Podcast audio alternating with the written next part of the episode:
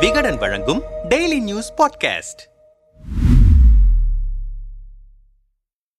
எந்த அதிகாரமும் இல்லை என்று தெரிந்து கொண்டே விபரீத விளையாட்டை விளையாடுகிறார் ஆளுநர் ஆர் என் ரவி. ஸ்டாலின். திமுகவில் இலாக்கா இல்லாத அமைச்சராக தொடரும் செந்தில் பாலாஜியை ஆளுநர் ஆர் என் ரவி கடந்த வாரம் பதவி நீக்கம் செய்ததும் பின்னர் சில மணி நேரங்களிலேயே பதவி நீக்கத்தை நிறுத்தி வைத்ததும் தமிழ்நாட்டு அரசியலில் பெரும் சர்ச்சையை ஏற்படுத்தியது. இது எப்போதும் போன்ற திமுக விசஸ் ஆளுநர் என்ற அரசியலை தாண்டி சட்டப்படி ஓர் அமைச்சரை பதவி நீக்கம் செய்ய ஆளுநருக்கு அதிகாரம் இருக்கிறதா என பலரிடையே கேள்விகளை எழுப்பின. இந்த நிலையில் தமிழ்நாடு முதலமைச்சர் ஸ்டாலின் ஆங்கில ஊடகமான தி ஹிந்துவிற்கு அளித்த பேட்டியொன்றில் ஆளுநர் ஆர் என் ரவியின் செயல்பாடுகள் உட்பட பல்வேறு கேள்விகளுக்கு பதிலளித்தார். அவை பின்வருவனவாக கேள்வி. அரசியல் சட்டத்தின் கீழ் அமைச்சர்களை நீக்கும் அதிகாரம் இல்லை என்று தெரிந்திருந்தும் ஆளுநர் ஆர் என் ரவி அமைச்சர் செந்தில் பாலாஜியை நீக்குவதாக அறிவித்தார். ஆனால் சில மணி நேரங்களிலேயே அதை கிடப்பில் போடுவதாக உங்களுக்கு கடிதம் அனுப்பினார். அவருடைய நோக்கம் என்னவென்று கருதுகிறீர்கள்?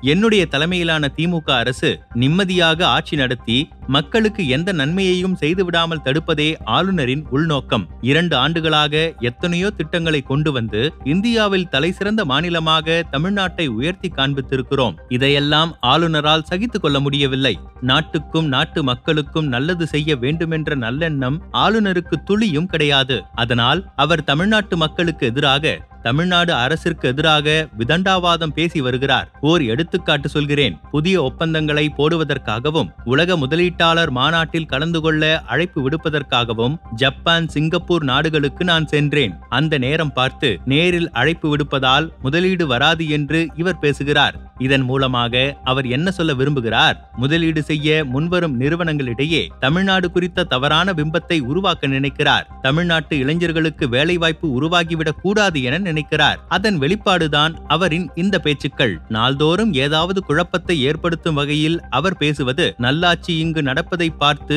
அவர் எரிச்சல் அடைவதை காட்டுகிறது. அவரின் ஆதாரமற்ற அரசியல் சட்டத்தை மீறிய பேச்சுகள் நடவடிக்கைகள் சமூக சலசலப்பை ஏற்படுத்துவதாக சமூக நல்லிணக்கத்தை சிதைப்பதாக அமைந்திருக்கின்றன. தனக்கு எந்த அதிகாரமும் கிடையாது. அரசியல் சட்டப்படி தான் ஒரு நியமிக்கப்பட்ட ஆளுநர் என்பது அவருக்கு தெரியும். தெரிந்தே அவர் தமிழ்நாட்டு மக்களுடன் தமிழ்நாட்டின் நலன் நலனுடன் தனது விபரீத விளையாட்டை தொடர்ந்து நடத்தி கொண்டிருக்கிறார். அமைச்சர் செந்தில் பாலாஜியை பதவி நீக்கம் செய்தபோது அதை அரசியல் சட்டத்திற்கு எதிரான நடவடிக்கை என்று விமர்சித்தீர்கள். ஆனால் நீங்களே ஒரு காலத்தில் வழக்குகளில் சிக்கிய அதிமுக அமைச்சர்களை பதவி நீக்கம் செய்ய வேண்டும் என்று ஆளுநரிடம் கோரிக்கை வைத்திருக்கிறீர்கள். இது ஒரு முரண்பாடான நிலைப்பாடு என்று விமர்சகர்கள் கருதுகிறார்கள். அதற்கு உங்கள் பதில் என்ன? இத்தகைய கோரிக்கைகளை எதிர்க்கட்சிகளின் முன்வைப்பது என்பது அரசியல் நடவடிக்கை. ஆனால் ஆளுநர் அரசியல்வாதியாக மாறக்கூடாது. அவர் அரசியல் சட்டப்படிதான் நடக்க வேண்டும். அப்படி அவர் நடக்காததுதான் எங்களது சந்தேகத்திற்கு காரணமாக இருக்கிறது. செந்தில் பாலாஜியை பாஜக குறிவைப்பதைப் போலவே ஆளுநரும் செயல்படுகிறார். அதைத்தான் நாங்கள் கடுமையாக எதிர்க்கிறோம். செந்தில் பாலாஜியின் கைதே சட்டவிரோதமானது என்று அவரின் மனைவி வழக்கு தொடர்ந்திருக்கிறார். அமலாக்கத்துறையை அரசியல் உள்நோக்கத்துடன் பாஜக பயன்படுத்துகிறது என்பது எங்களுக்கு பகிரங்க குற்றச்சாட்டு. வருமான வரித்துறை அமலாக்கத்துறை நடவடிக்கைக்குள்ளான அதிமுக அமைச்சர்கள் அவர்கள் ஆட்சியில் இருந்தபோது கைது செய்யவில்லை.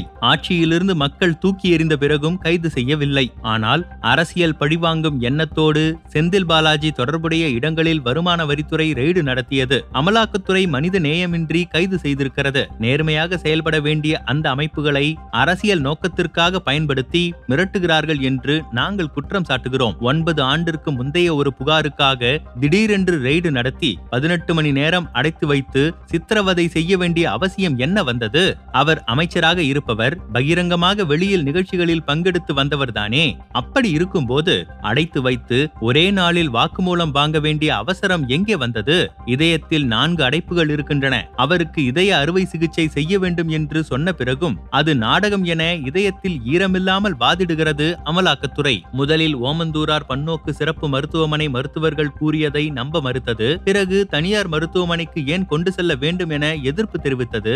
எனவே அமலாக்கத்துறையின் இந்த மனிதநேயமற்ற செயலையும் செலக்டிவ் கைதையும் தான் அதிகார துஷ்பிரயோகம் என்கிறோம் எதிர்க்கிறோம். எனவே அவரை அமைச்சரவையிலிருந்து நீக்க முடியாது என்பதே எங்களது நிலைப்பாடு. மருத்துவமனையில் இருப்பதால் துறையில்லாத அமைச்சராக தொடர்கிறார் அவ்வளவுதான். மற்றபடி நேர்மையான சட்டத்திற்குட்பட்ட விசாரணைக்கு நாங்கள் எந்த காலத்திலும் எதிர்ப்பு தெரிவித்தது இல்லை. சட்டப்படியே சந்தித்து வெற்றி கண்டிருக்கிறோம். செந்தில் பாலாஜியின் ஆதரவாளர்கள் வருமான வரித்துறை அதிகாரிகளை தாக்கி தாக்கினார்கள் இது தொடர்பாக நீங்கள் செந்தில் பாலாஜியை கண்டித்தீர்களா? அது தவறான செயல்தான். அதை நான் கண்டித்தேன். அந்த தகவல் கிடைத்ததும் உடனடியாக அனைவரையும் காவல்துறை கலைத்தது. வருமான வரித்துறை அதிகாரிகளுக்கு உரிய பாதுகாப்பு தரப்பட்டது. வருமான வரித்துறை அதிகாரிகளை தாக்கியவர்களை கைது செய்திருக்கிறது இந்த அரசு. அதை பாஜகவின் துணை அமைப்பாக பயன்படுத்தப்படும் வருமான வரித்துறையும் மறைக்கிறது. பத்திரிகையாளர்களாகிய நீங்களும் மறைக்கிறீர்கள் என்றார்.